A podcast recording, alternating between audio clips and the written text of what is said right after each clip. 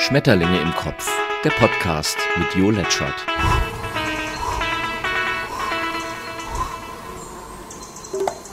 Moin, moin, ihr Schmetterlinge. Und was war diese Woche so aktuell? Here we go. Das 9-Euro-Ticket kam, sah und die Laune versiegte. Ja, ja. Daddy das Deutsche. Ist der Zug voll, ist es nicht recht. Wäre keiner gefahren, wäre es auch nicht recht. So geschehen auf Sylt. Statt den Weppers kommen da jetzt die Punks und die wollen auch noch bleiben, weil der Sommer ja noch so lange sei. Und alle regen sich auf und wollen sich den Lobster aber sowas von nicht verhageln lassen. Ja, ja, die Wohlstandsverwahrlosung greift um sich. Da können auch die guten alten Punks nichts mehr dran ändern.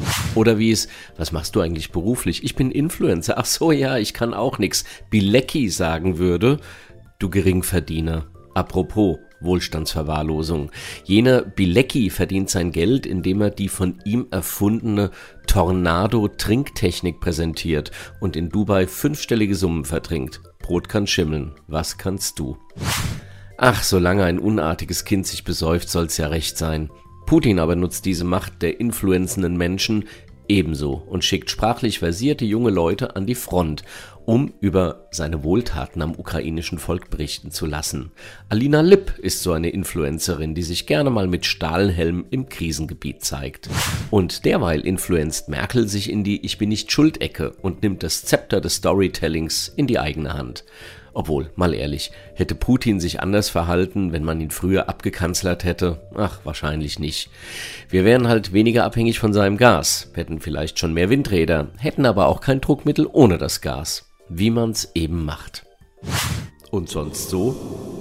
Bushido und seine Frau wollen laut Bild mit ihren Kindern nach Dubai ziehen. Na, vielleicht kriegt er ja dann da den Bambi für äh, Migration oder so.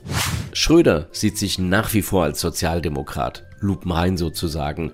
Das teilt er mit dem Peter Feldmann ja, der sich darüber beschwert, unter anderem als Patex-Peter bezeichnet worden zu sein. Schon seltsam. Solange so mancher sein Bild in der Presse veröffentlichen darf, ist ja immer alles okay. Aber wehe, wenn die Presse mal nicht so schreibt. Oder gehört Feldmann etwa zu den wenigen, die es nicht geliebt haben, an besagtem Klebstoff zu schnüffeln? Aber vielleicht ist es ja gerade auch ein Zeichen guter Sozialdemokraten, dass sie nicht bei jedem kleinen, na, sagen wir, Anzeichen von Widerstand gegen sie zurücktreten. Also doch lupenrein? Und wieder ist ein Auto in eine Menschenmenge gerast. Und wieder in Berlin. Geistig beeinträchtigt soll er sein. Und man möchte sagen, ja, was denn sonst? Eine tote Lehrerin und viele verletzte Schülerinnen und Schüler sind zu beklagen. Und um das auch gleich zu sagen, die meisten Straftaten werden von Menschen begangen, die geistig nicht beeinträchtigt sind. Apropos, Putin, der sieht sich jetzt als einer wie Peter der Große noch ein geistig Beeinträchtigter, der in eine weitaus größere Menschenmenge rast, wobei festzuhalten ist, dass Putins geistige Beschränkung ihn sehr wohl in der Lage hält, zu wissen, was er da tut. Ihn mit Hitler gleichzusetzen ist aber doch wohl nicht ganz so richtig, denn bleiben wir mal ehrlich, so schnell nimmt Hitler bei allem Grauen, das auf der Welt herrscht, seine Vorreiterrolle in verrückten Massenmördern nicht ab. Ob man mit ihm telefoniert hätte, wie man das mit Putin tut, Vielleicht hätte man sollen. Aber schwierige Situationen lassen sich eben auch nicht einfach beantworten. Und während Habeck Lindner kritisiert, dass er wieder dieses leidige Atomkraftthema aufs Trapez bringt, peitscht der ein Gesetz nach dem anderen durch, das schnellen Windkraftausbau und LNG-Terminals ermöglicht. Aber auch dagegen laufen Umweltverbände Sturm. Wie viel Umweltschutz verträgt ein Krieg und wie sieht es mit den Alternativen zu alledem aus? Demokratie ist eben nicht immer eine Freundin schneller Entscheidungen, aber dafür eine differenzierter Betrachtungen. Und sonst noch so? Jörg Meuthen, der ehemalige Vorsitzende der AfD, ist der christlich geprägten deutschen Zentrumspartei, der DZP, beigetreten. Und da, so Meuthen, könne er sich auch mehr Verantwortung vorstellen. Amen. Japanische Forscher haben einen Roboterfinger entwickelt, der schwitzt.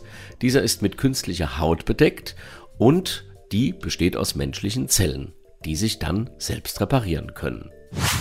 Nicht nur der Handwerksberuf hat ein schlechtes Image und muss sich gegen die Bacheloritis wehren. Auch Trucker wollen immer weniger werden.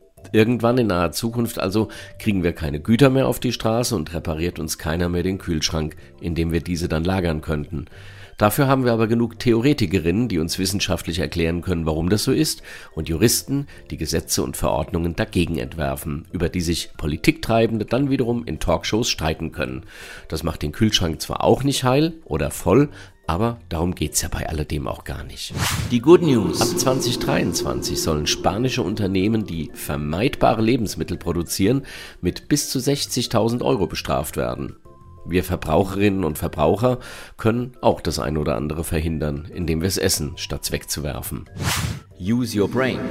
Friedemann Schulz von Thun hat das Vier-Ohren-Modell entwickelt. Schon lange her. Das besagt, dass man eine Botschaft immer auf mehrere Weisen verstehen oder aus mehreren Gründen senden kann. Nämlich der Sachinhalt. Das ist der tatsächliche Inhalt. Also die Frage, wo denn die Marmelade ist, kann einfach nur bedeuten, dass man wissen will, wo denn die Marmelade ist. Die Selbstoffenbarung sagt etwas über die Person selbst aus. Die Frage nach der fehlenden Marmelade kann also die Botschaft beinhalten, dass der Fragesteller aufmerksam ist und einfach darauf hinweisen will. Auf der Beziehungsebene kann die Bemerkung bedeuten, dass man ein Team ist. Was dem einen nicht auffällt, kann der andere bemerken und kundtun.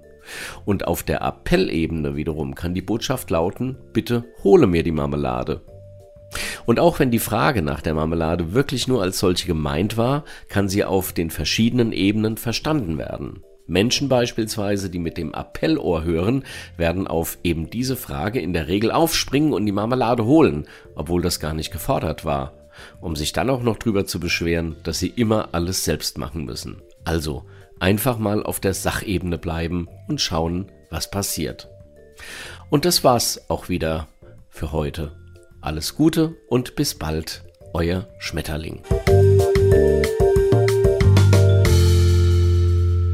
Schmetterlinge im Kopf, der Podcast mit Jo Letschert.